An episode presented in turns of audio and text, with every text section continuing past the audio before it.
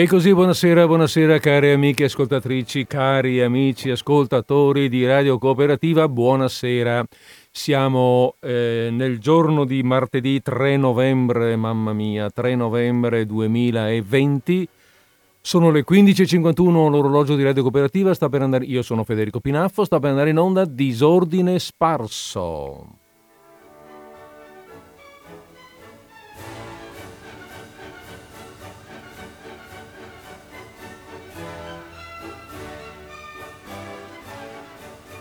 E via, e via dopo questo zan del, del, dell'orchestra, eh, ci, chiudi, ci, fermiamo anche noi, o meglio, fermiamo, no, no, noi non ci fermiamo, fermiamo l'orchestra e partiamo noi. Partiamo noi. Benissimo, allora abbiamo detto che questo è disordine sparso, sono le 15.52 e tutte queste belle cose che ci veniamo dicendo da eh, ormai, ormai diversi anni. Bene, allora mm, andiamo avanti, procediamo. Cosa facciamo oggi? In disordine sparso. Beh, non mi ricordo se la settimana scorsa ne avevamo parlato, ma eh, dopo due settimane di intervallo riprendiamo con i promessi sposi. Siamo un po' tirati perché un po' eh, le interruzioni della... Um, le interruzioni di questa, di questa, della primavera scorsa, che adesso vediamo come andranno, mh, mm, hanno come dire, stretto il numero delle trasmissioni di quest'anno, per cui eh, non so neanche se lo concluderò tutto dentro l'anno. Abbiamo ancora un 4-5 trasmissioni, credo, da dedicare a questo aeromanzo, per cui magari eh, intervengo un po' più spesso che eh, non eh, in occasioni diverse. Beh, in fondo però abbiamo fatto una pausa di due settimane, è ora di riprendere anche per non perdere il polso della situazione, perché, perché ci siamo lasciati la volta scorsa al capitolo ventunesimo, eh, con l'innominato, vi ricordate l'innominato, no? in preda ai suoi fantasmi, con tutte le sue preoccupazioni, i suoi, eh, eh, i suoi tremori di pancia, diciamo, e Lucia, povera Lucia, che eh, rinchiusa in, eh, nella stanzetta assieme alla donna che la sta sorvegliando, in qualche modo la sta accudendo, via, mettiamola così, ha pronunciato quel fa- il famoso voto eh, se ne esco fuori salva, conservo, consacro meglio la mia verginità alla Madonna. Come consacro la mia verginità alla Madonna? Ma non, cioè, vuol dire, ma non ti devi sposare con Renzo? Eh, perché se no, scusa, eh, anche il titolo del romanzo, che senso ha? Promessi, sposi, o, cioè, eh, come la mettiamo? Eh, quello vedremo avanti come la metteremo. Intanto Lucia ha fatto questo, ha fatto questo voto e vi ricordo, vi ricordo quanto Manzoni si sia dato da fare per farci sentire in questa ragazza una forza d'animo veramente particolare. Lei è semplice, buona, tanto buona, tanto cara, ma quando si mette di, di te di punta è di punta eh? e quindi è coerente, dura, ferma. Ha fatto un voto. Eh, ragazzi, siamo promessi e resteremo promessi per tutto il resto della nostra vita o le cose andranno in modo diverso? Punto di domanda. Nasce anche una suspense, voglio dire, saremo tutti preoccupatissimi di questo. Beh, vabbè, ah, mm, lasciamo questa suspense in piedi, vedremo avanti come si evolverà la situazione.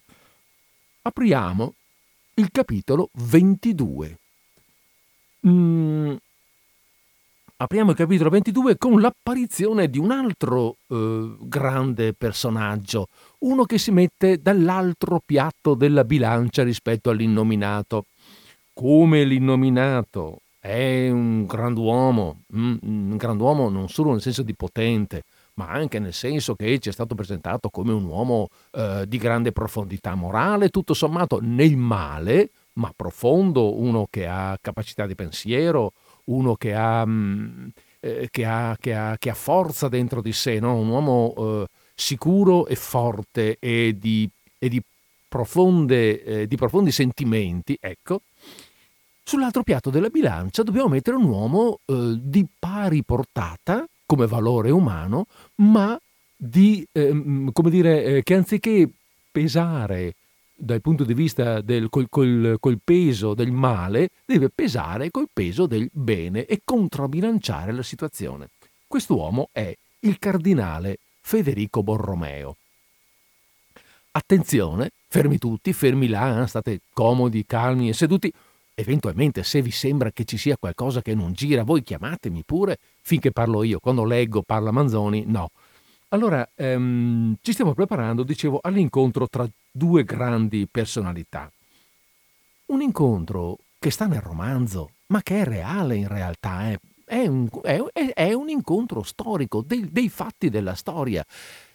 È un incontro tra il cardinale Federico Borromeo e Bernardino Visconti, perché sotto le spoglie dell'innominato, cioè di questo personaggio che il romanzo non nomina mai, sappiamo esserci in realtà lo stesso Manzoni in, in, in, altro, in altro, documento lo disse, eh, sappiamo esserci in realtà la figura di questo signor, di questo mm, personaggio della famiglia Visconti, questo Bernardino eh, Visconti. Ehm, allora, questo incontro, abbiamo detto, è un incontro reale, no? Manzoni, quando fa un romanzo storico, decide che è storico e non di invenzione. Per cui questa cosa c'è stata e lui la mette dentro lì. Poi ci butta dentro anche Lucia, cioè ci butta dentro qualcosa che torna comodo a lui nell'economia del romanzo, ma i grandi fatti, abbiamo detto, sono veri. Questi due si sono incontrati. Bravo. Ma che cosa si sono detti? E c'era qualcuno lì che ascoltava, c'era, c'era, il cronachista lì che prendeva nota, che stenografava quello che i due si sono detti. No, chiaramente. Questo incontro è stato un incontro assolutamente privato. I contenuti di quello che si sono detti nessuno veramente lo sa e quindi, anche questo eh, Manzoni lo dice in altre parti, anche nel romanzo stesso, quindi questa è l'invenzione del poeta. Sta a lui immaginare, pensare cosa si saranno detti questi due quella volta che si sono visti. Visto che i due sono questi due personaggi storici che sono quelli che effettivamente sono e che quello che ne è uscito è, è un cambiamento totale eh, della personalità e del comportamento successivo di, mh, del Visconti, cioè in questo caso dell'innominato. La famosa conversione dell'innominato. Allora, mh, allora, diciamo, Manzoni si deve inventare il dialogo. E non sarà sicuramente facile. Non sarà facile anche perché, mannaggia, ci ha messo due, un capitolo circa, due mezzi capitoli Manzoni per presentare eh, l'innominato, per dire quanto è duro, quanto è forte, quanto è severo, quanto è eh, come dire, irremovibile nelle sue decisioni, quanto anche è, è cattivo per certi aspetti, eh, diciamocela fuori dai denti, crudele nelle sue azioni. Non è uno che sì, vabbè, però dai, no, no, quando ci si mette, ci si mette, nel, nella prima stesura del romanzo, Infermo e Lucia, c'è un episodio raccontato che vuole proprio eh, dimostrare la, la, la, freddezza, il cinismo di quest'uomo. Non ve lo sto a raccontare, ma per dire che insomma ehm, Manzoni ha fatto di tutto per cercare di eh, eh renderci presente e ben scolpito questo personaggio. Ora non ci può mettere di fronte un, come dire, un seganè qualsiasi, un, uno così da quattro soldi, deve essere uno forte. Federico Borromeo è sicuramente un personaggio forte, ma ce lo devo dire Manzoni, ce lo deve raccontare con la stessa forza con cui ce l'ha raccontato per quell'altro. E lo fa. Ci mette tutto il capitolo 22, che non è brevissimo, eh? Tutto il capitolo 22 è dedicato alla presentazione della figura del cardinale eh, eh, Cardinale Borromeo, che è cugino di quel Carlo Borromeo che santo, che è stato fatto santo. No, tanto per dire, no, la famiglia è quella, sono personaggi che vengono fuori da là. Ehm, allora, io non vi leggerò queste pagine. L'articolo, eh, pardon, il capitolo 22, lasciamolo andare, fidatevi. Fidatevi se vi dico che ne esce la figura di un uomo estremamente beh, estremamente colto, estremamente anche innovativo nel gestire la cultura. Eh, pensatevi che eh, lui, con i mezzi suoi, fa aprire a Milano una biblioteca dove vengono messi i libri a disposizione di chiunque sapesse leggere. Ora voi direte, beh, che discorsi sono? Se fate una biblioteca bisogna pure che sia a disposizione di quelli che leggono. No, no, non è vero, perché a quell'epoca, perlomeno a Milano, insomma in quelle zone lì, eh, le, le biblioteche erano nient'altro che una conservatoria dei libri, dove i libri belli, storici, antichi venivano raccolti, mantenuti, ben tenuti, ma tenuti lì dietro teche di cristallo e eventualmente concessi in visione a qualche, perso- a qualche grande personaggio. Lui invece li mette a disposizione di chi può, di chi sa leggere, li mette proprio diffusione della, per diffusione della cultura. Era poi un uomo, e sempre vi sto riportando quello che dice Manzoni nel capitolo 22, eh, un uomo di, mm, beh, un, eh, un uomo di fede profonda, tanto perché questo è assolutamente necessario, perché qui abbiamo il confronto fra, eh, eh, e lo sentirete, il confronto diventa anche un confronto di carattere religioso, visto che poi si parla della trasformazione, della conversione dell'innominato. Eh, quindi uomo di fede profonda e mm, personalmente estremamente generoso, fino a dimenticarsi di sé. Uno che Mhmm, come dire, tenete conto che siamo nel, nel 600, eh? un periodo molto formale, molto, ah, eh, se vi ricordate, le, per esempio, il dialogo fra il conte zio e, e il priore dei Cappuccini, no? tutto, tutto, in punta di fioretto, ognuno che deve, deve far risaltare eh, gli aspetti formali del suo potere lui è uno che invece alle regole, alle forme, alle convenienze non guarda proprio. Eh, si, si, sporca personalmente le mani, va per le strade a incontrare la gente. È una cosa che colpiva molto. Oggi magari lo si fa, oggi i politici lo fanno perché, perché vabbè, devono ottenere il voto, ma a quell'epoca un prelato di quel livello, il vescovo di Milano, che facesse queste cose era assolutamente fuori dalla, da ogni norma ehm, impegna addirittura il suo, il suo, personale patrimonio, non solo, che, eh, non solo quello della diocesi, quello che deve gestire appunto perché è di proprietà della diocesi, no, no, proprio impegna il suo nella, nella cura e nell'aiuto dei poveri. E ce n'erano tanti in quel periodo, no? in quel periodo in particolare, in questo periodo particolare del quale stiamo parlando, siamo nel 1628, abbiamo detto, eh, quindi 27, 28, 29 sono anni di grande carestia, tant'è vero che per chi appunto ci ha seguito anche da, da, nelle trasmissioni scorse c'è stata la rivolta di Milano, Renzo che è stato coinvolto nella rivolta e tutte queste belle cose qui, tutte cose che accadono perché c'è miseria, c'è mancanza di, di sussidio, mancanza di pane. Va bene, e, ehm, dobbiamo un po' accettarla questa descrizione. Un po' perché, eh, un po' perché è così, perché, perché, questo personaggio è noto, ma anche perché, eh, anche perché ehm, Manzoni non, dire, non se lo inventa questo personaggio qui, queste cose che ci racconta di lui, le racconta e ci fa capire che, ehm, che è andato a cercarsi le fonti storiche le cronache, del, le cronache del Seicento dove questo personaggio viene presentato, non, non se lo è inventato lui. Quindi abbiamo un personaggio reale, così come reale è il eh, Bernardino Visconti, l'innominato. E deve essere così, perché se grande, no? se grande è l'innominato, se ha una forte personalità l'innominato, eh, quello che lo incontrerà e che gli farà non tanto cambiare idea, lui lì sul momento abbiamo sentito rinominato un pezzo che ci gira attorno, che è lì, che ci sta, che si, si, si come abbiamo detto prima, gli si rimescola la pancia, no?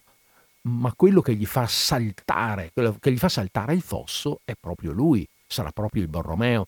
E allora, se l'innominato è un personaggio grande, e deve essere grande, forte, deve essere forte anche quell'altro, perché se no non c'è logica, se no non è possibile che un personaggio da quattro soldi, che una mezza figura riesca a convincere, a a f- assaltare il fosso una figura potente come quella dell'innominato.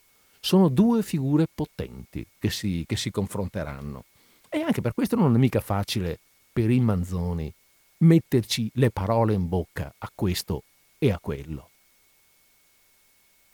Va bene, allora mm, tutto questo abbiamo detto che avviene nel capitolo 22. Nel capitolo 22, gran finale, avviene anche che eh, si viene a sapere insomma, che il cardinale Borromeo è in visita pastorale nelle parrocchie della zona.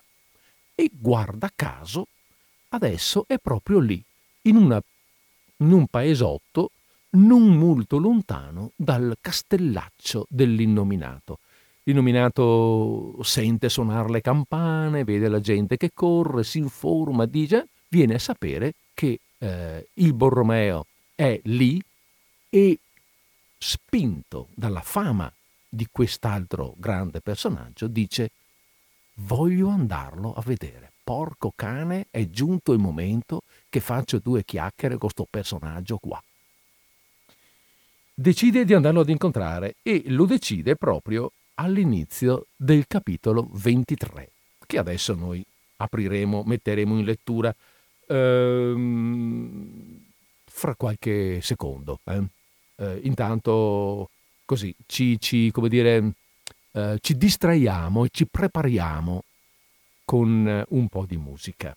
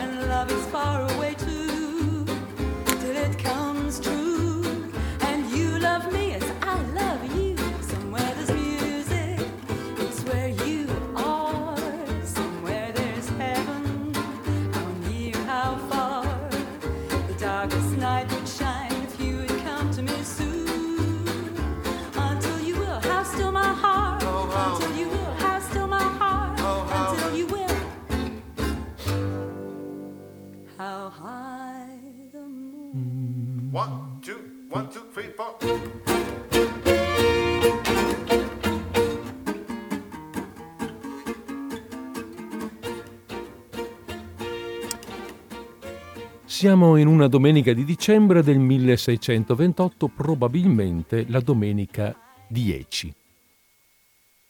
Capitolo 23. Il cardinal Federigo Intanto che aspettava l'ora di andare in chiesa a celebrare gli uffizi divini, stava studiando, come era solito fare in tutti i ritagli di tempo, quando entrò il cappellano crocifero con un viso alterato. Una strana visita, strana davvero, monsignore illustrissimo. Chi è? domandò il cardinale. Niente meno che il signor riprese il cappellano e, spiccando le sillabe con gran significazione, proferì quel nome che noi non possiamo scrivere ai nostri lettori, ma che noi, detto al di fuori del, dello scritto, possiamo ricordare, possiamo, possiamo invece immaginare, sappiamo chi, chi, fosse. Quindi immaginiamo che, questo, che il cappellano crocifero che accompagnava il cardinale nella visita pastorale avrà detto niente meno che il signor Bernardino Visconti.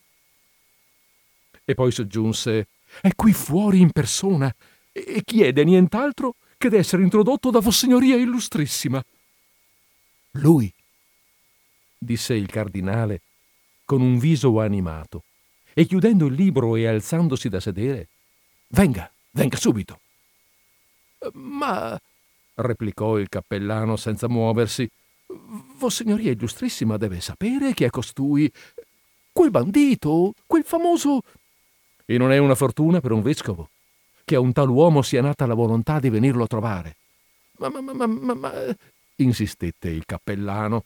Noi non possiamo parlare di certe cose perché Monsignore dice che le son ciance. Eh, però, quando viene il caso, mi pare che sia un dovere. Lo zelo fa dei nemici, Monsignore, e noi sappiamo positivamente che più di un ribaldo ha osato vantarsi che un giorno o l'altro. E che hanno fatto? interruppe il cardinale. Dico che costui è un appaltatore di delitti, un disperato che tiene corrispondenza coi disperati più furiosi e che può essere mandato. Oh, che disciplina è codesta! interruppe ancora sorridendo Federigo. Che i soldati esortino il generale ad aver paura. Poi, divenuto serio e pensieroso, riprese San Carlo non si sarebbe trovato nel caso di dibattere se dovesse ricevere un tal uomo. Sarebbe andato a cercarlo. Fatelo entrar subito. Ha già aspettato troppo. Il cappellano si mosse, dicendo tra sé Non c'è rimedio. Tutti questi santi sono ostinati. Aperto l'uscio e affacciatosi alla stanza dove era il signore e la brigata, vide questa ristretta in una parte a bisbigliare e a guardare di sott'occhio quello lasciato in un canto. La brigata, scusate, anche qui esco dal libro, la brigata è la brigata dei eh, vari parroci della zona che sono andati lì per la visita, per, per, per salutare il vescovo e che si trovano nella stessa stanza, eh, vedono entrare questo, questo soggetto qua. S'avviò verso di lui, e intanto, squadrandolo come poteva con la coda dell'occhio, andava pensando che diavolo d'armeria potesse essere nascosta sotto quella casacca e che veramente, prima di introdurlo, avrebbe dovuto proporgli almeno... ma non si seppe risolvere. Gli si accostò e disse Monsignore aspetta Vossignoria, si contenti di venir con me. E precedendolo in quella piccola folla, che subito fece ala, dava a destra e a sinistra occhiate, le quali significavano Cosa volete? Non lo sapete anche voi altri che fa sempre a modo suo? Appena introdotto l'innominato, Federigo gli andò incontro, con un volto premuroso e sereno e con le braccia aperte, come a una persona desiderata, e fece subito cenno al cappellano che uscisse, il quale ubbidì. I due stettero alquanto senza parlare e diversamente sospesi. L'innominato, che era stato come portato lì per forza da una smania inesplicabile, piuttosto che condotto da un determinato disegno, ci stava anche come per forza, straziato da due passioni opposte, quel desiderio e quella speranza confusa di trovare un refrigerio al tormento interno, e dall'altra parte una stizza, una vergogna di venir lì come un pentito, come un sottomesso, come un miserabile, a confessarsi in colpa, a implorare un uomo e non trovava parole, né quasi ne cercava. Però, alzando gli occhi in viso a quell'uomo, si sentiva sempre più penetrare da un sentimento di venerazione imperioso insieme e soave, che, aumentando la fiducia, mitigava il dispetto. E senza prender l'orgoglio di fronte, lo abbatteva e, dirò così, gli imponeva silenzio. La presenza di Federigo era infatti di quelle che annunziano una superiorità e la fanno amare. Il portamento era naturalmente composto e quasi involontariamente maestoso, non incurvato né impigrito punto dagli anni. L'occhio grave e vivace, la fonte serena e pensierosa, con la canizie nel pallore, tra i segni dell'astinenza, della meditazione, della fatica, una specie di floridezza virginale. Tutte le forme del volto indicavano che in altra età c'era stata quella che più propriamente si chiama bellezza. L'abitudine dei pensieri solenni e benevoli, la pace interna di una lunga vita, l'amore degli uomini, la gioia continua d'una speranza ineffabile, vi avevano sostituita una, direi quasi, bellezza senile, che spiccava ancor più in quella magnifica semplicità della porpora. Tenne anche lui qualche momento fisso nell'aspetto dell'innominato il suo sguardo penetrante, ed esercitato da lungo tempo ritrarre dai sembianti i pensieri. E sotto a quel fosco e a quel turbato, parendogli di scoprire sempre più qualcosa di conforme alla speranza da lui concepita il primo annunzio di una tal visita, tutto animato Oh, disse, che preziosa visita è questa, e quanto vi debbo essere grato di una sì buona risoluzione. quantunque per me abbia un po' del rimprovero. Rimprovero? esclamò il signore maravigliato, ma raddolcito da quelle parole e da quel fare, e contento che il cardinale avesse rotto il ghiaccio e avviato un discorso qualunque. Certo m'è un rimprovero, rispose quello, che io mi sia lasciato prevenir da voi, quando da tanto tempo, tante volte avrei dovuto venire da voi io. Da me, voi.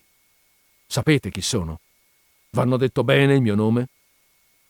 E questa consolazione che io sento, e che certo vi si manifesta nel mio aspetto, vi paregli che io dovessi provarla all'annunzio, alla vista di uno sconosciuto?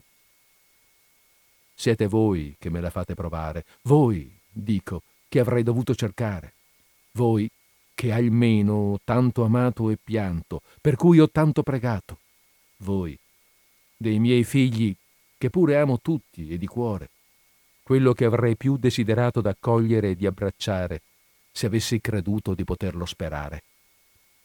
Ma Dio sa fare egli solo le maraviglie e supplisce alla debolezza, alla lentezza dei suoi poveri servi. L'innominato stava attonito a quel dire così infiammato, a quelle parole, che rispondevano tanto risolutamente a ciò che non aveva ancor detto né era ben determinato di dire, e commosso ma sbalordito stava in silenzio. E che, riprese ancor più affettuosamente Federigo, voi avete una buona nuova da darmi e me la fate tanto sospirare. Una buona nuova io? Ho l'inferno nel cuore e vi darò una buona nuova? Ditemi voi, se lo sapete, qual è questa buona nuova che aspettate da un par mio. Che Dio vi ha toccato il cuore e vuol farvi suo, rispose pacatamente il cardinale.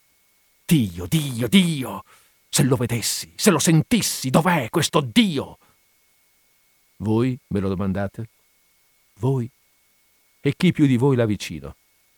Non ve lo sentite in cuore, che vi opprime, che vi agita, che non vi lascia stare, e nello stesso tempo vi attira, vi fa presentire una speranza di quiete, di consolazione, di una consolazione che sarà piena, immensa, subito che voi lo riconosciate, lo confessiate, l'imploriate.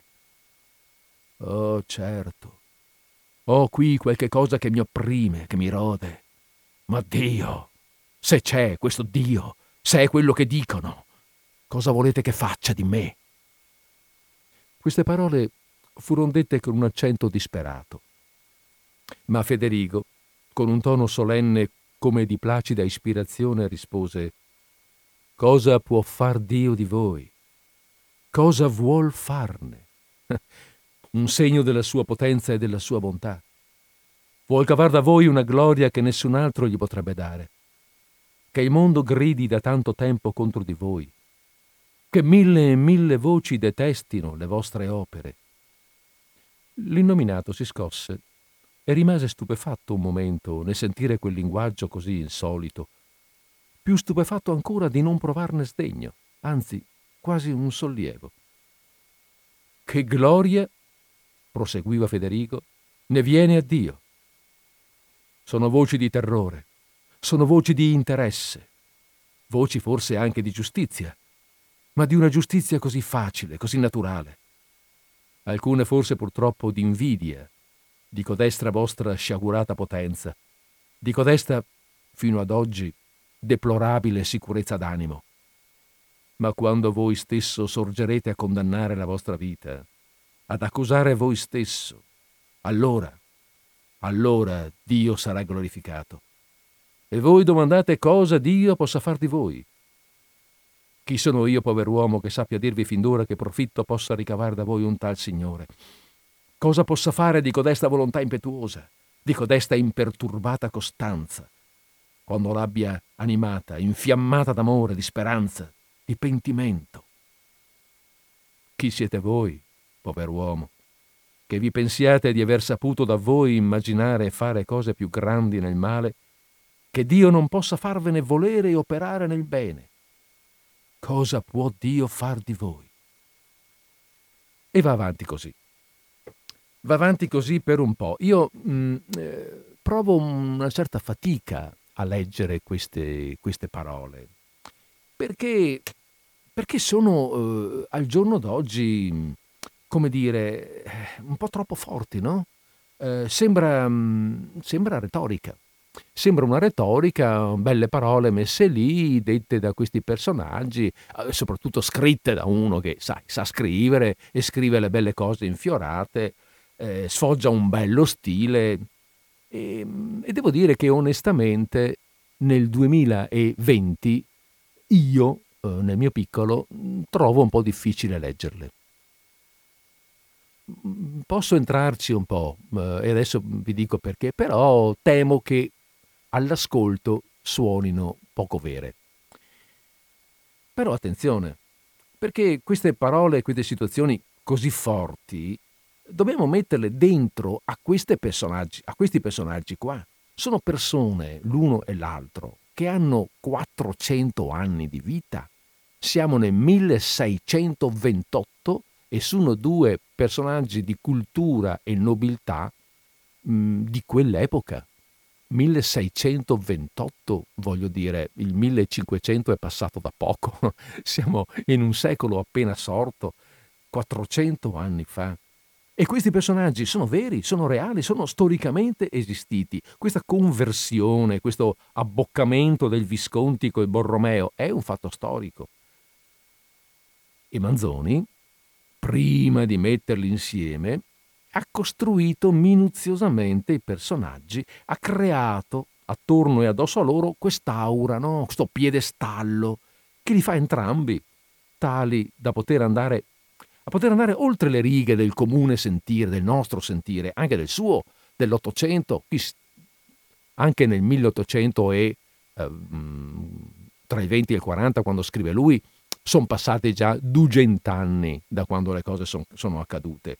E quindi lui deve, deve creare eh, dei personaggi che possano effettivamente dire cose così, ehm, così alte, così eh, retoriche, senza diventare stucchevoli, ma eh, restando credibili. Ecco, ehm, insomma vanno avanti con questo discorso. Vanno avanti con questo discorso finché cosa succede? Che l'innominato dice al Borromeo che intende cambiare vita e guarda qua cosa dice a un certo momento. Eh, riconosce di aver fatto un sacco di, di, brutte cose, di cattive imprese e poi dice m'è sventurato, esclamò il Signore. Quante, quante cose le quali non potrò se non piangere. Cioè quante porcate ho fatto, detta fra noi, eh, così tanto per cambiare, tanto per cambiare, come dire, um, registro di discorso. Però poi dice, ma almeno ne ho di intraprese, di appena avviate, che posso, se non altro, rompere a mezzo. Una ne ho, che posso rompere subito, disfare, riparare. Cos'è quest'una? Ma noi lo sappiamo, no? Il fatto di Lucia. Il fatto di Lucia, questo rapimento che non è ancora finito, dovrebbe consegnare la ragazza a Don Rodrigo e invece ce l'ha ancora in casa sua. E qui eh, posso risolvere il problema. E così anche eh, il cardinale, poi spiega meglio la storia, il cardinale viene a sapere della faccenda, subito si informa, subito si informa di che?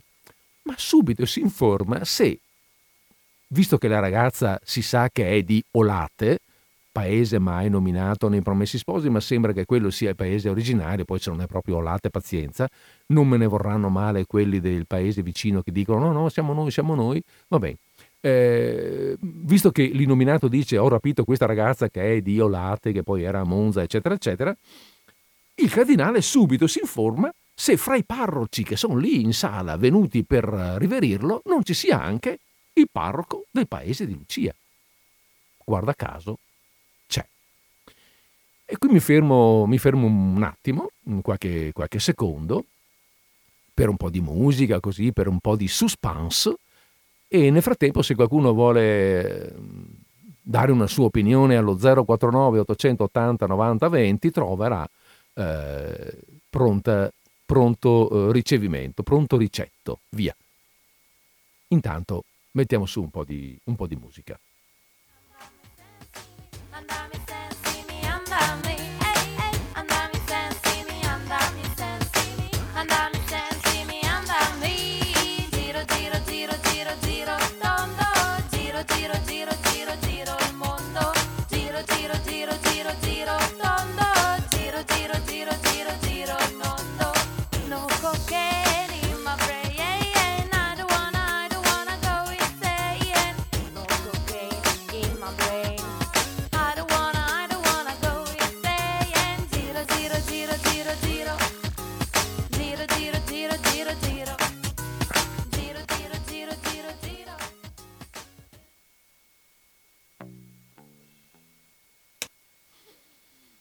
Allora accade che, mm, che, che, che, che- che sì, eh, allora viene chiamato il famoso cappellano crocifero, l'abbiamo già conosciuto la volta scorsa, cioè la volta scorsa, l'abbiamo conosciuto, scusate un attimo, ehm, poco tempo fa, viene avanti questo cappellano, lo chiamano e dice "Mm, mi vada a chiamare, andatemi a chiamare il, ehm, il cappellano, il, il parroco del- di Olate, mm, più o meno. E quindi questo esce, esce in sala e dice Sua Signoria Illustrissima e Reverendissima vuole il signor curato della parrocchia e il signor curato di asterischi Olate. Il primo chiamato venne subito avanti e nello stesso tempo uscì di mezzo alla folla un io strascicato con una intonazione di maraviglia. Non è lei, signor curato di Olate? riprese il cappellano. Per l'appunto, ma Sua Signoria Illustrissima e Reverendissima vuol lei. Me, disse ancora quella voce, significando chiaramente in quel monosillabo come ci posso entrare io. Ma questa volta, insieme con la voce, venne fuori l'uomo, Don Abbondio in persona, con un passo e con un viso tra l'attonito e il disgustato. Il cappellano gli fece un cenno con la mano che voleva dire a noi andiamo, ci vuol tanto. E precedendo i due curati andò all'uscio, l'aprì e gli introdusse. Il cardinale lasciò andare la mano dell'innominato, col quale intanto aveva concertato quello che dovevano fare. Si discostò un poco e chiamò con un cenno il curato della chiesa.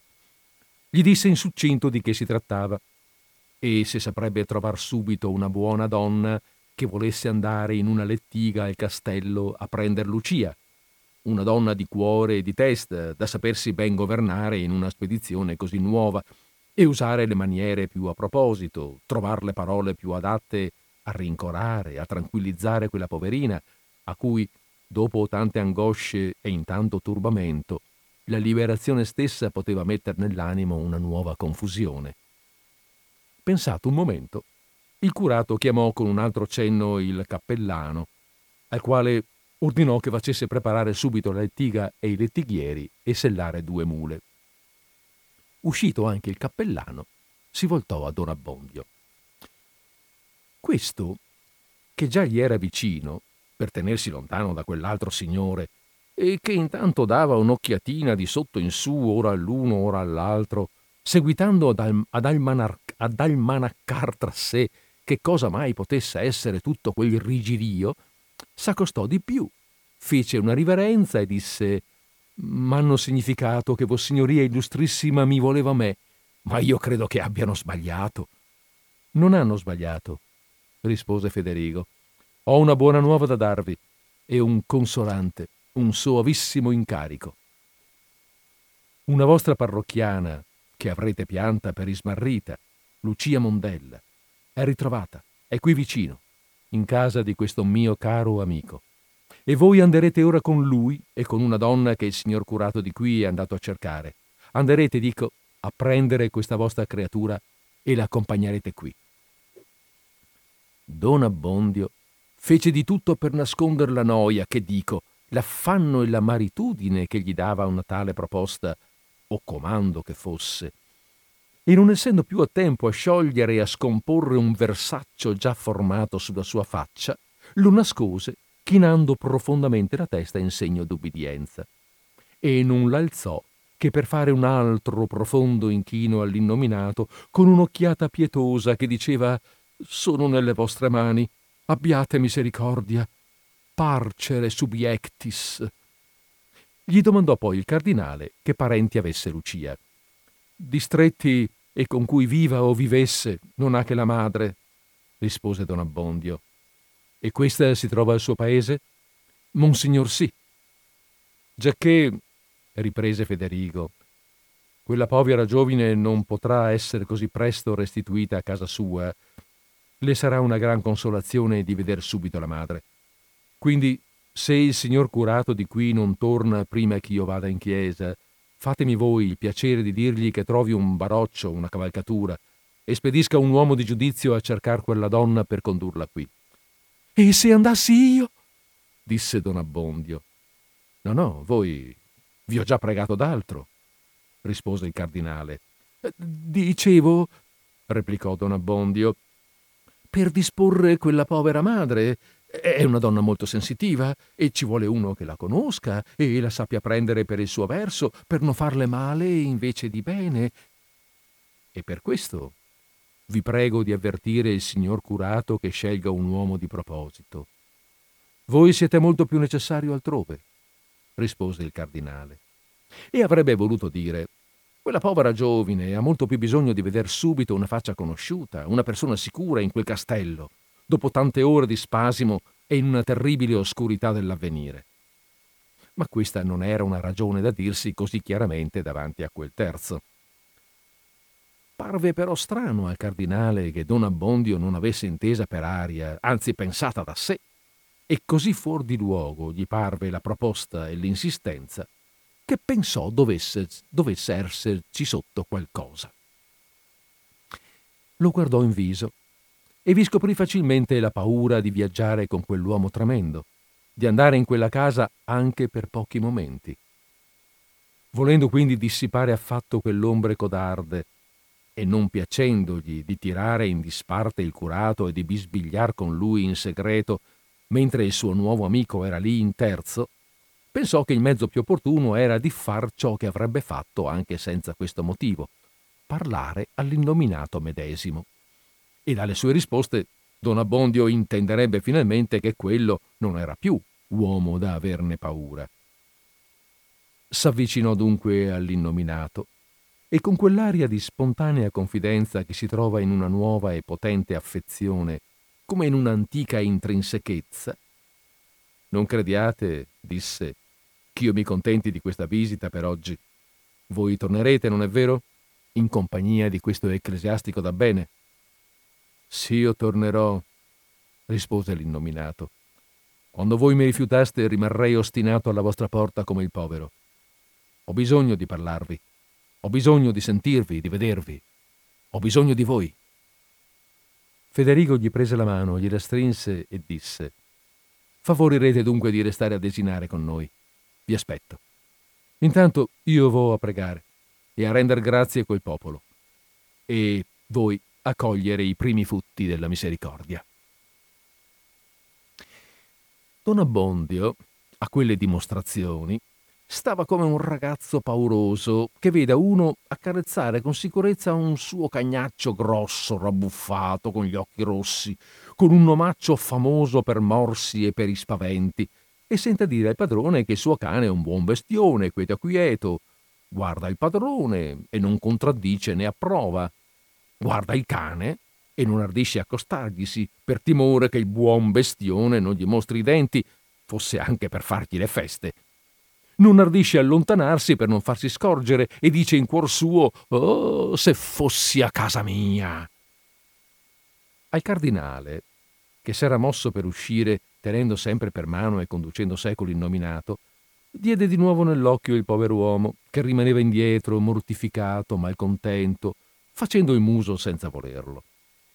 E pensando che forse quel dispiacere gli potesse anche venire dal parergli d'esser trascurato e come lasciato in un canto, tanto più in paragone di un facinoroso così bene accolto, così accarezzato, gli si voltò nel passare, si fermò un momento e con un sorriso amorevole gli disse Signor curato, voi siete sempre con me nella casa del nostro buon padre, ma questo, questo, perierat et inventus est.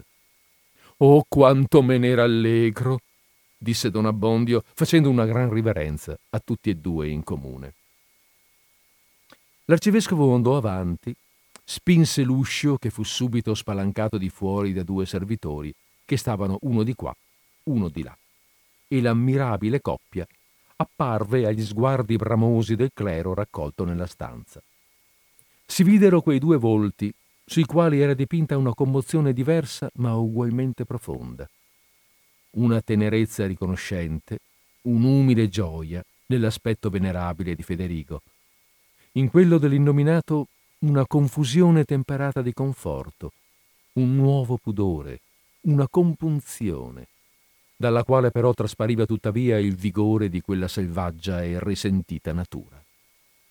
E si seppe poi che a più d'uno dei riguardanti era allora venuto in mente quel detto di Isaia il lupo e l'agnello andranno ad un pascolo, il leone e il bue mangeranno insieme lo strame. Dietro veniva Don Abbondio, a cui nessuno badò. Quando furono nel mezzo della stanza, entrò dall'altra parte l'aiutante di camera del cardinale e gli si accostò, per dirgli che aveva eseguito gli ordini comunicatigli dal cappellano, che la lettiga e le due mule erano preparate e si aspettava soltanto una donna che il curato avrebbe condotta. Il cardinale gli disse che, appena arrivato questo, lo facesse subito parlare con Don Abbondio e tutto poi fosse agli ordini di questo e dell'innominato, al quale strinse di nuovo la mano in atto di commiato dicendo Vi aspetto. Si voltò a salutare Don Abbondio e s'avviò dalla parte che conduceva alla chiesa. Il clero gli andò dietro tra in folla e in processione. I due compagni di viaggio rimasero soli nella stanza. Stava l'innominato tutto raccolto in sé, pensieroso, impaziente che venisse il momento di andare a levar di pene e di carcere la sua Lucia.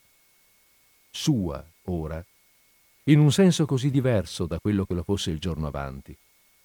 E il suo viso esprimeva un'agitazione concentrata, che all'occhio ombroso di Don Abbondio poteva facilmente parere qualcosa di peggio. Lo sogguardava. Avrebbe voluto attaccare un discorso amichevole, ma cosa devo dirgli? pensava. Devo dirgli ancora mi rallegro? E mi rallegro di che?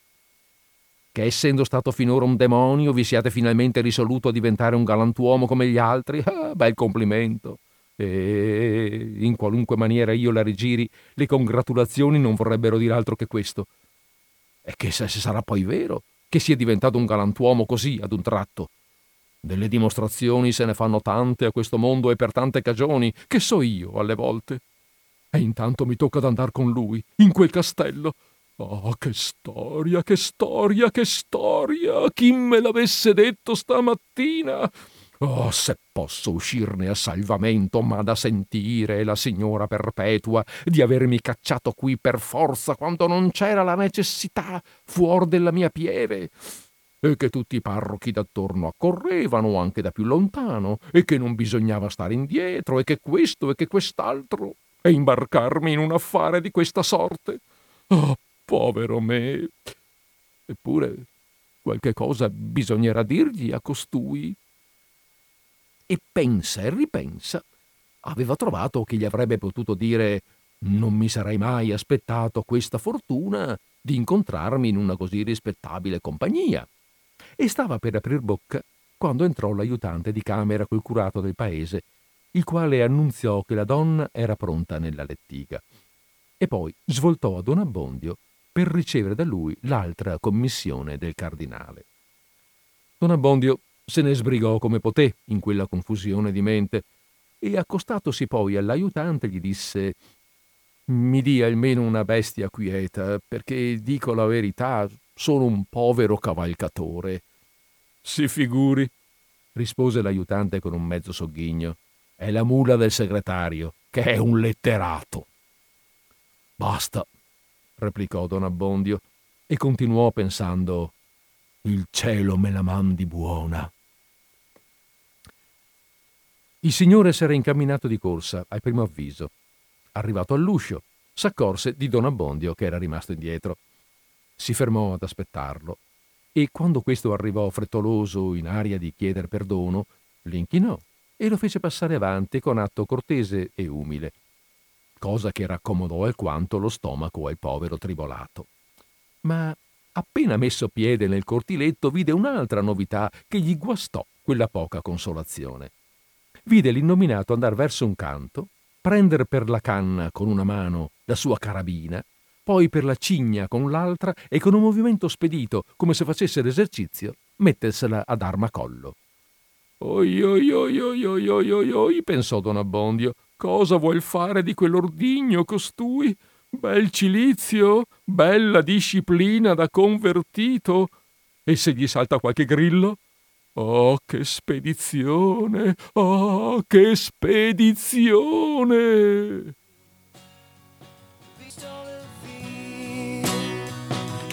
stolen thief, my friend. giorni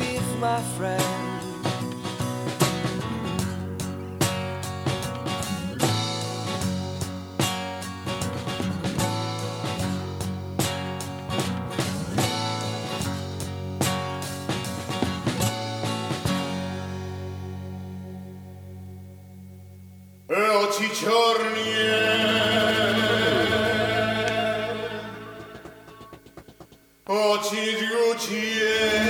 e прекрасные Uh, sento una telefonata. Bene, allora interrompiamo Cicciornia e cerchiamo di rispondere. Pronto? Siamo in linea? Buonasera. Buonasera, buonasera. Senta, prima ha letto di Cardinale. Sì, ne parlavamo È prima. tra sì. le pagine più farse di tutto il libro. Eh, lo so che ha questo Perché, aspetto. Mm. eh, secondo me, è Sì, sì, sì, certo, certo. opinione personale. No, Sì, non discuto sulle opinioni delle altre persone, ognuno può avere quella che vuole. certo. No, no, ma io infatti ho detto è abbastanza facile. Mm, Sì, No, no, è tra le pagine più farse perché è tra le pagine messe in un libro che di per sé già all'inizio quando comincia il libro non, vorre- non vuole essere ideologico. E adesso invece esce tutta l'anima giansenista dell'autore. Perché non è una visione di cattolicesimo di 1600 quella ma è la visione di, di Manzoni giansenista che fa dire ai suoi personaggi quello che lui vorrebbe sentir dire dalla Chiesa nel 1800. Eh, ah, sì, beh, eh, eh, non è quello che, certo, ma eh, sì. che Mm, mm, effettivamente si svolge perché vede quando comincia il romanzo a Don Abbondio gli, fa, gli, fa di- gli dice come commento che chi coraggio non ce l'ha non se lo può dare poi siccome il matrimonio è un sacramento in un certo senso condanna Don Abbondio perché non si rivolge all'istituto ecclesiale, cioè alla gerarchia, a quello che è la Chiesa.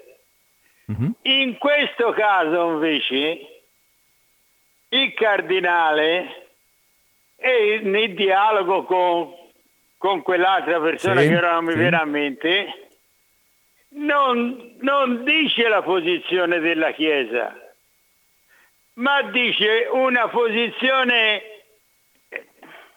Persona- co- come si potrebbe dire, eh, personale, allora no? non, mi, non mi fraintenda la parola. No.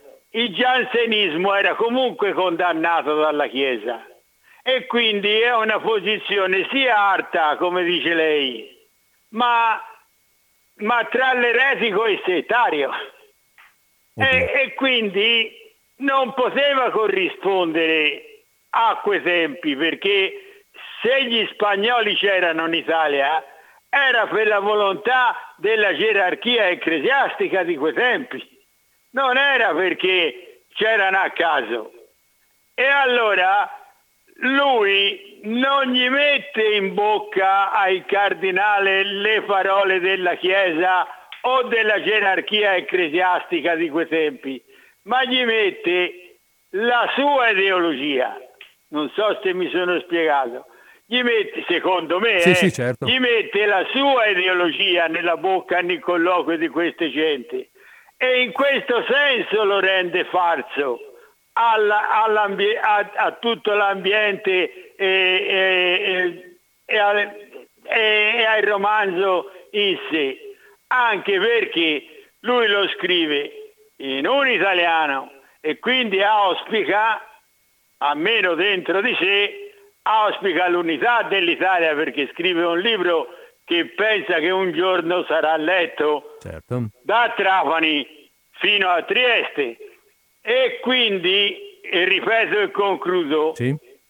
sono farse non perché non sono vere o perché è bugiardo, no, no, sono farse perché nell'ambientazione che lui dà al romanzo e, ai- e all'inizio che ha di romanzo e ai- e la contrapposizione di Don Abbondio che non cambierà mai, rimarrà sempre uno che non si rivolge alle autorità ecclesiastiche perché evidentemente Don Abbondio era conscio del periodo in cui viveva, lo mette in contrapposizione ma in una maniera farsa perché un personaggio di genere in quella determinata situazione non poteva e non è mai esistito. Io la saluto e buongiorno. La ringrazio.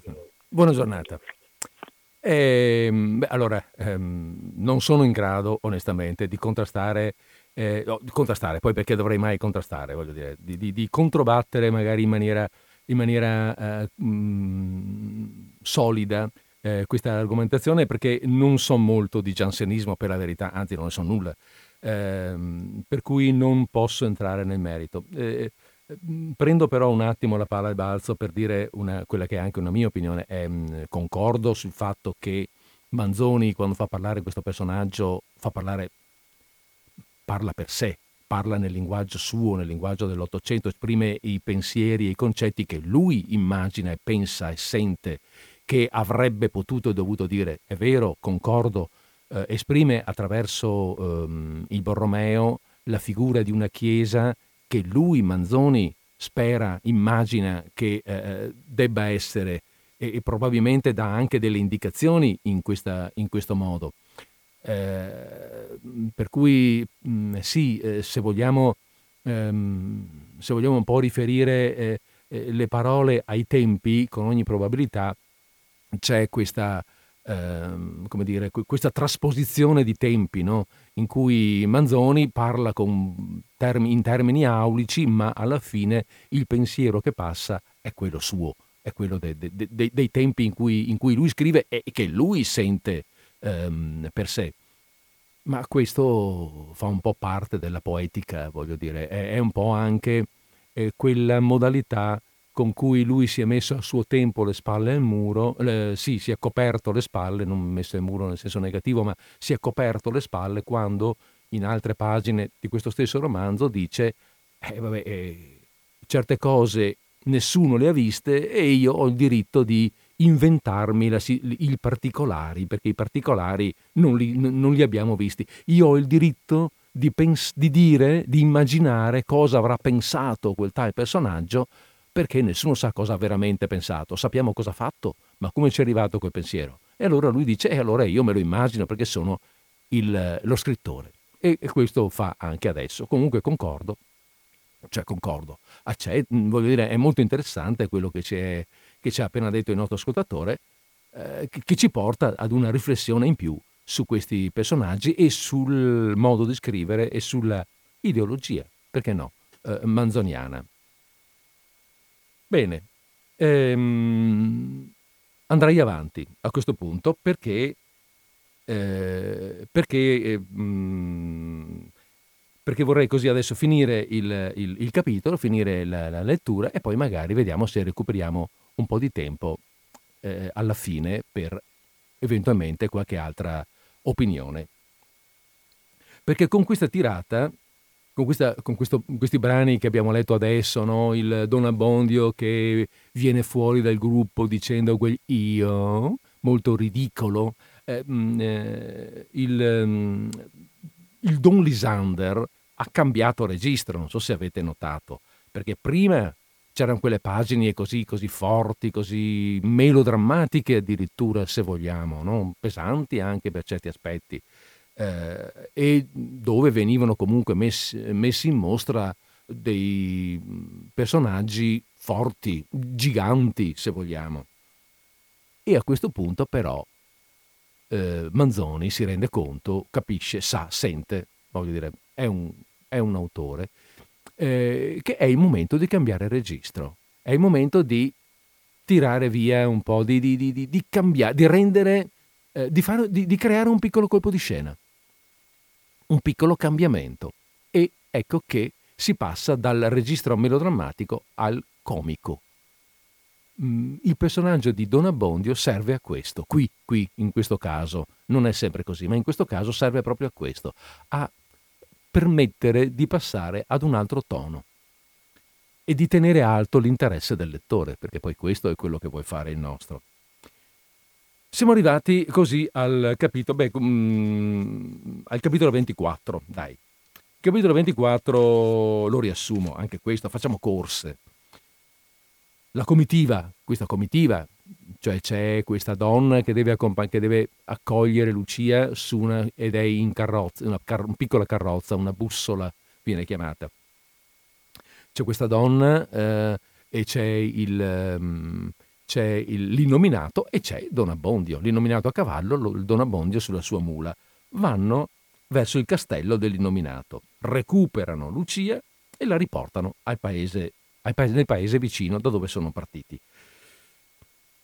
Don Abbondio è seguito in tutto il, praticamente il, il, il, il, capitolo è anche qui dedicato a Don Abbondio, le sue pre... non, non, non, tutto veramente, ma c'è una certa parte dedicata a lui, alle sue preoccupazioni, alle sue paure e cosa succederà e cosa non succederà, ma adesso gli prende anche un'altra paura. Adesso che mm, magari eh, diceva, vabbè, questo qui si sarà anche calmato. E Don Rodrigo? Ah, quando Don Rodrigo viene a sapere che è andata a finire così, io, come la, io eh, io co- co- come me la sfango, come, come, me la cavo. Comunque, insomma, vabbè, arriveranno eh, sani e salvi, arrivano in paese poi giù sani e salvi. Lucia viene ospitata nella casa del sarto del paese, che è ben felice di accoglierla. L'innominato, sempre in questo capitolo 24, farà un discorso ai suoi bravi, comunicando di aver cambiato vita e lasciandoli liberi di accettare e restare con lui oppure di cercarsi un altro padrone. E così si arriva al capitolo 25. Nel capitolo 25, mm, vabbè, c'è un inizio che parla di Don Rodrigo, magari anche vediamo se è il caso di leggerlo, se no ve lo riassumo in due parole. Vediamo. No, fin qua, fin qua lo posso leggere, dai, sono, sono due parole in fondo. Allora, dopo che è successo questo, si apre il capitolo 25 che dice così. Il giorno seguente, nel paesetto di Lucia e in tutto il territorio di Lecco, non si parlava che di lei, dell'innominato, dell'arcivescovo e di un altro tale, che quantunque gli piacesse molto d'andar per le bocche degli uomini, ne avrebbe in quella congiuntura fatto volentieri di meno. Vogliamo dire il signor Don Rodrigo non già che prima di allora non si parlasse dei fatti suoi, ma erano discorsi rotti, segreti. Bisognava che i due si conoscessero bene bene tra di loro per aprirsi su un tale argomento. E anche se e anche non ci mettevano tutto il sentimento di che sarebbero stati capaci, perché gli uomini, generalmente parlando, quando l'indegnazione non si possa sfogare senza grave pericolo, non solo dimostrano meno o tengono affatto in sé quella che sentono, ma ne sentono meno in effetto. Ma ora chi si sarebbe tenuto di informarsi e di ragionare di un fatto così strepitoso, in cui s'era vista la mano del cielo, e dove facevano buona figura due personaggi tali? Uno, in cui un amore della giustizia tanto animoso andava unito a tanta unità, a tanta autorità. L'altro, con cui pareva che la prepotenza in persona si fosse umiliata, che la braveria fosse venuta, per dir così, a render l'armi e a chiedere il riposo. A tali paragoni il signor Don Rodrigo diveniva un po' piccino. Allora si capiva da tutti cosa fosse tormentare l'innocenza per poterla disonorare, perseguitarla con un'insistenza così sfacciata, con sì atroce violenza, con sì abominevole insidie. Si faceva in quell'occasione una rivista di tante altre prodezze di quel signore e su tutto la dicevano come la sentivano, incoraggiati ognuno dal trovarsi d'accordo con tutti. Era era un sussurro, un fremito generale. Alla larga, però, per ragione di tutti quei bravi che colui aveva d'intorno. Quindi, insomma, Don Rodrigo si trova un po' nell'imbarazzo, si rende conto che la gente parla di lui, che la gente sparla veramente di lui, si chiacchiera un po' troppo, eh, gli mancano di rispetto, cioè, o meglio, man- nessuno si permette di mancargli di rispetto in faccia, ma sente che il rispetto, insomma, in questo momento non è, non è in, come dire, eh, nel cuore del, del popolo. Oltretutto, c'è anche il fatto che viene a sapere che il, il cardinale Borromeo dovrà passare anche per la parrocchia, per il paese di Olate. E allora dice qua c'è pure il rischio che per motivi di nobiltà mi tocca andarlo, anzi mi chiederà la famiglia di andarlo a salutare, di andarlo a riverire e portare i saluti della famiglia. Non sia mai che mi tocca anche questo incontro. Prende su armi e bagagli e va a Milano. Si trasferisce per qualche tempo a Milano, in città, a fare un po' di festa con gli amici. Eh, nel frattempo avviene che, e qui facciamo una piccola divagazione, usciamo un po' dalla... no, non è che usciamo dalla storia, ma entriamo in un particolare che tutto sommato ha, potrebbe non avere un'eccessiva importanza. Una famiglia della piccola nobiltà locale si offre di dare riparo e ospitalità a Lucia fino a quando sarà necessario. Lucia non può ritornare subito in paese. C'è ancora questo problema che balla Don Rodrigo. È meglio che Lucia stia per un po' fuori dalle scatole. Eh? Eh, aspettiamo che le acque si, si plachino, come si suol dire.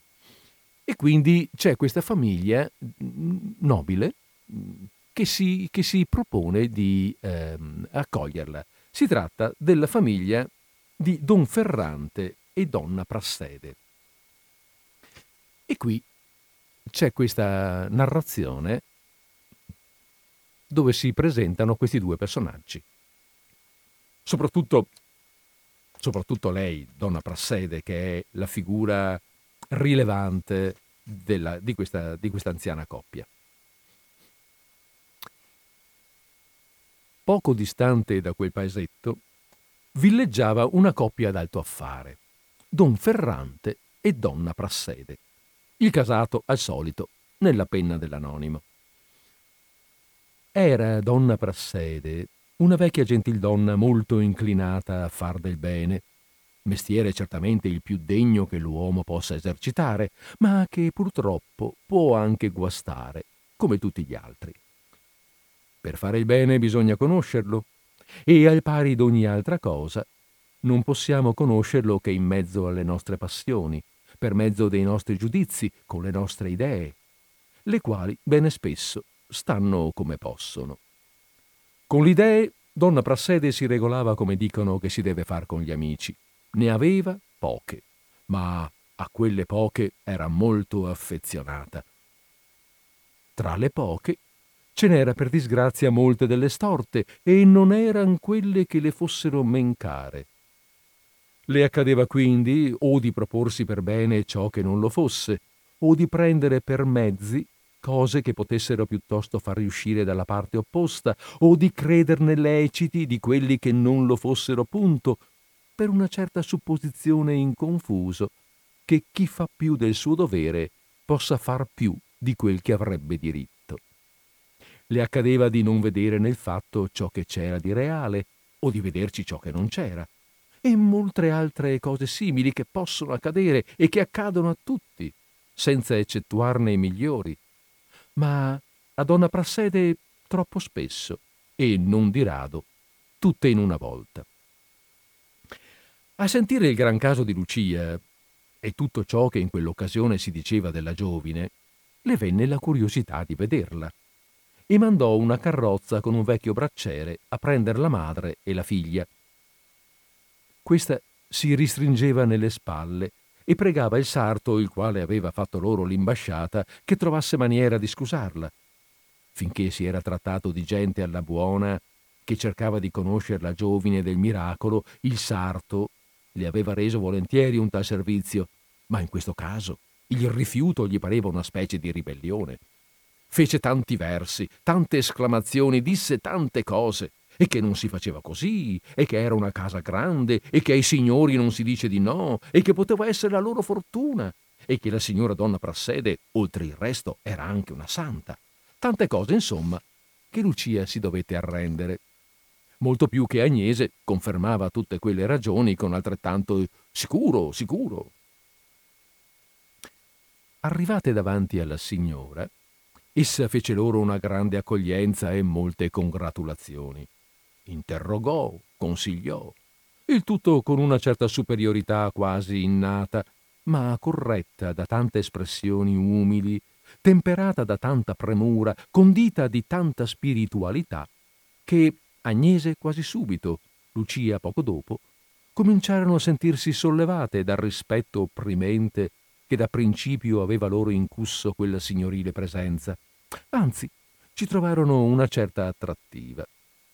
E, per venire alle corte, donna Prassede, sentendo che il cardinale s'era incaricato di trovare a Lucia un ricovero, punta dal desiderio di secondare e di prevenire a un tratto quella buona intenzione, s'esibì di prender la giovine in casa, dove, senza essere addetta ad alcun servizio particolare, potrebbe, a piacer suo, aiutare le altre donne nei loro lavori, e soggiunse che penserebbe lei a darne parte a Monsignore. Oltre il bene chiaro e immediato che c'era in un'opera tale, donna Prassede ce ne vedeva e se ne proponeva un altro, forse più considerabile, secondo lei, di raddrizzare un cervello, di mettere sulla buona strada chi ne aveva gran bisogno. Perché, fin da quando aveva sentito la prima volta parlare di Lucia, s'era subito persuasa che una giovine la quale aveva potuto promettersi a un poco di buono, a un sedizioso, a uno scampaforca, insomma, qualche magagna, qualche pecca nascosta, la doveva avere. Dimmi con chi pratichi e ti dirò chi sei. La vista di Lucia aveva confermata quella persuasione. Non che in fondo, come si dice, non le paresse una buona giovine, ma c'era molto da ridire. Quella testina bassa, col mento inchiodato sulla fontanella della gola, quel non rispondere, o risponder secco secco come per forza, potevano indicar verecondia, ma denotavano sicuramente molta caparbietà. Non ci voleva molto a indovinare che quella testina aveva le sue idee e quell'arrossire ogni momento, e quel rattenere i sospiri. Due occhioni poi che a donna Prassede non piacevan punto. Teneva essa per certo, come se lo sapesse di buon luogo, che tutte le sciagure di Lucia erano una punizione del cielo per la sua amicizia con quel poco di buono e un avviso per far che se ne staccasse affatto. E stante questo, si proponeva di cooperare a un così buon fine. Giacché, come diceva spesso agli altri a se stessa, tutto il suo studio era di secondare i voleri del cielo. Ma faceva spesso uno sbaglio grosso, che era di prendere per cielo il suo cervello. Però, della seconda intenzione che abbiamo detto, si guardò bene di dare il minimo indizio.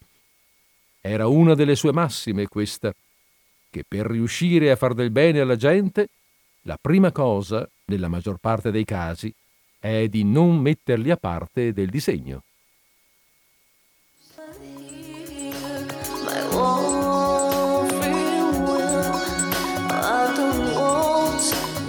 myself,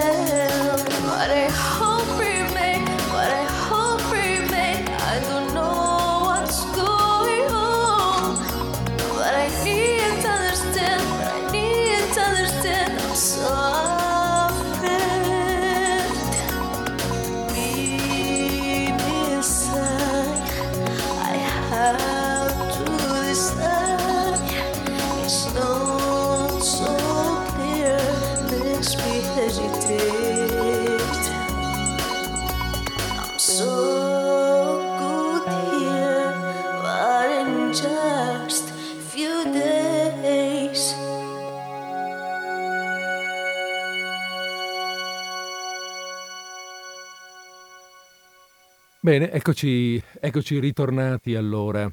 Ritornati e eh, diciamo ho finito per oggi la lettura del, dei brani che avevamo previsto di leggere, per cui la linea è aperta 049 880 9020. Se qualcuno vuole appunto intervenire, fare una sua eh, un altro commento, un, eh, esprimere un'opinione, eh, far due chiacchiere. Siamo, siamo qui. Ripeto, 049 880 9020, la linea è aperta. Ehm, qui c'è un altro personaggio, no? questo personaggio di Donna Prassede. Eh, a parte, ci mi viene da fare una considerazione mentre così leggendolo e anche un'attenzione posta prima, anche un po' legandomi a, a, a, in maniera, vabbè, non proprio diretta, per carità, al ragionamento fatto poc'anzi col nostro ascoltatore. Eh, Manzoni ehm, esprime, sì è vero, eh, è, esprime la sua ideologia, chiaramente, la sua ideologia ehm, religiosa e la fa esprimere in un certo senso, cioè in senso positivo, per esempio, abbiamo visto un attimo fa nella figura del, del cardinale Borromeo, ma la fa esprimere anche in senso negativo. Eh, ci mette cioè a fronte, sull'altro piatto della bilancia, il, modo sbagliato di intendere, eh, di intendere, la fede, di intendere il, la religione, il comportamento religioso. E Donna Prassede è esattamente questo ehm, un tipo di donna così che, che, porta avanti la sua carità aristocratica, eh, che di tanto in tanto magari fa visita, mh, mm, fa visita a qualche, a qualche mm, poveraccio, magari fissa il giorno della settimana per le elemosine. Sono queste figure un po', un po così. Ehm, un tipo di donna che si ecco, che ritiene di essere portatrice di verità, di, di, di, di carità effettiva, mentre invece eh, lo spirito manzoniano, cioè l'ironia, perché qui c'è veramente tutta la, queste, tutta la pagina che mh, parla di Donna Prassede, come sarà poi anche per Ferrante, ma Ferrante è un po' è meno, eh, come dire, ci interessa meno. Ma tutta la pagina che riguarda la presentazione di Frassede è, ehm, è, è, è segnata da una, fine e, e, e palese, forte ironia nei confronti di questo personaggio che risulta così falso, eh, anticristiano, ecco, quanto, visto l'aspetto, l'aspetto che, si diceva, mh, mm, che si diceva prima, l'aspetto del, dell'ideologia cristiana manzoniana, eh, del cristianesimo manzoniano, della religione di Manzoni. Eh, da una parte ci ha fatto vedere che co- cosa dovrebbe essere, adesso cerca di farci vedere cosa in realtà non è c'è questo orgoglio di che anche lei, tutto sommato, come Don Rodrigo, come il Conte Zio, si porta dietro l'orgoglio di casta, no? la superiorità eh, dell'aristocratica, eh, diciamo l'assoluta assenza di, di vera carità. Mm. Va bene. Questo, questo, per dire il personaggio oh, di Donna Prassede che comunque è narrato e presentato anch'esso in maniera eh, come, eh, come, dire, eh, in maniera lieve, eh, usando forme usando quella forma di rottura che ha cominciato con la presentazione di Don Abbondio poco fa, ehm, rottura dal momento drammatico, melodrammatico se vogliamo, della invece presentazione del personaggio dell'innominato prima e del, ehm, e del vescovo e del vescovo e del Borromeo dopo. Va bene. Allora sì, eh, niente, basta, tutto quanto qua. Diciamo una sola cosa, magari mi piacerebbe, eh, mi piacerebbe recuperare in questi ultimi minuti che mancano alla fine della trasmissione, eh, cioè ricordare che eh, fare un attimo d'attenzione al fatto che tutto sommato il capitolo eh, che serve eh, viene fuori, vabbè, insomma, l'abbiamo già detto in realtà perché, perché è stato già detto ma mm, così lo sottolineiamo. Eh, il capitolo serve, il capitolo del, del, Borromeo serve proprio a Manzoni per dire come deve essere come lui vede ehm, la Chiesa.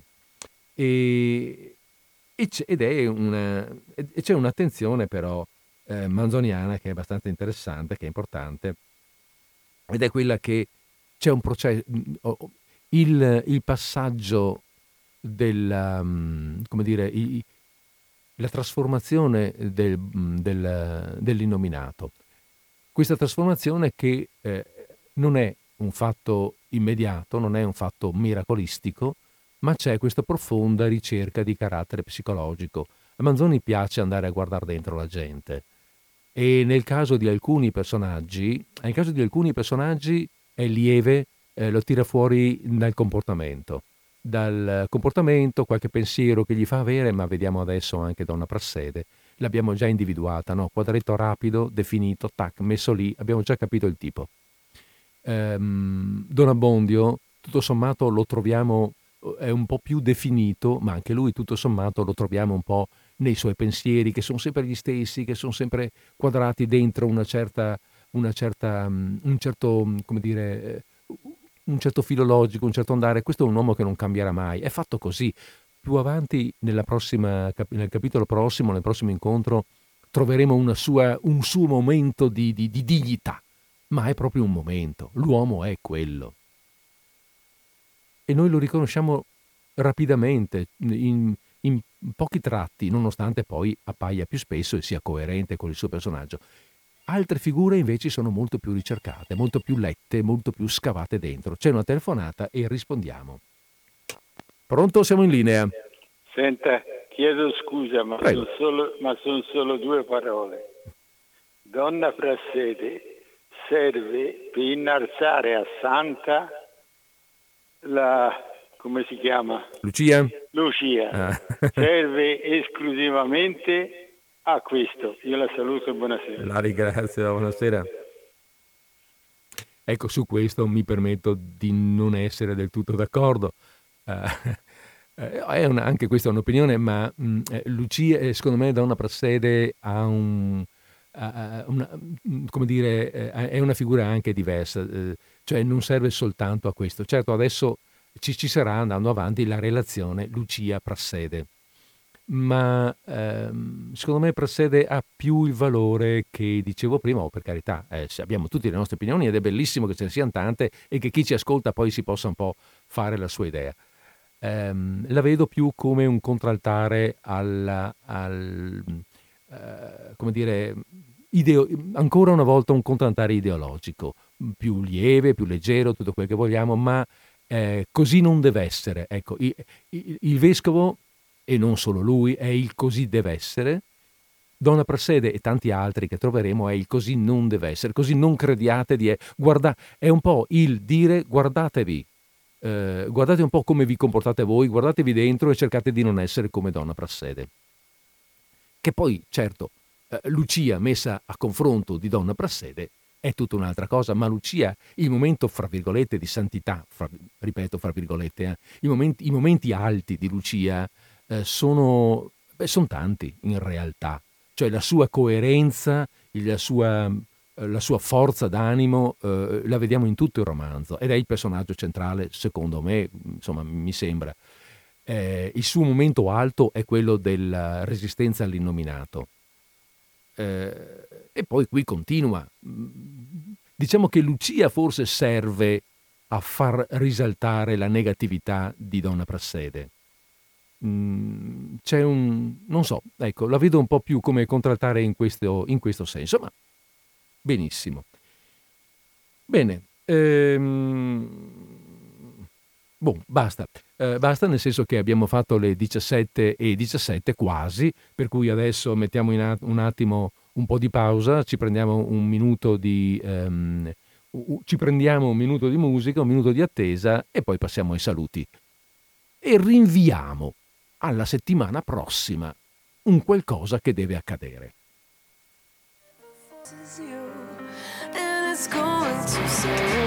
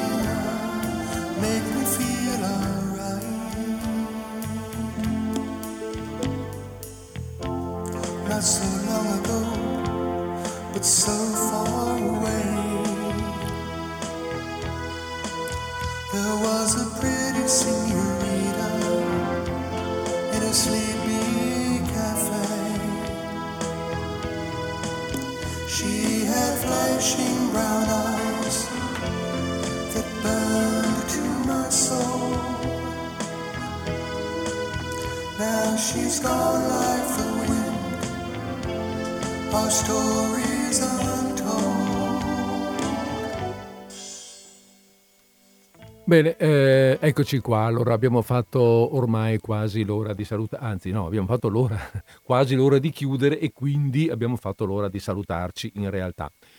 Per cui bene, è venuto il momento, vi ringrazio per eh, l'ascolto, vi ringrazio eh, per aver scelto, ringrazio i miei 25 ascoltatori di essere rimasti ancora una volta in contatto, spero che ci siano perlomeno dall'altra parte del microfono e vi auguro come al solito una buona conclusione di giornata una buona conclusione di settimana e eh, vi do appuntamento per martedì prossimo, stesso posto, stessa ora, per la prossima puntata di mh, Disordine Spasso che allora dedichiamo ancora, questa volta ai promessi sposi, come d'uso, no? Facciamo due trasmissioni in fila.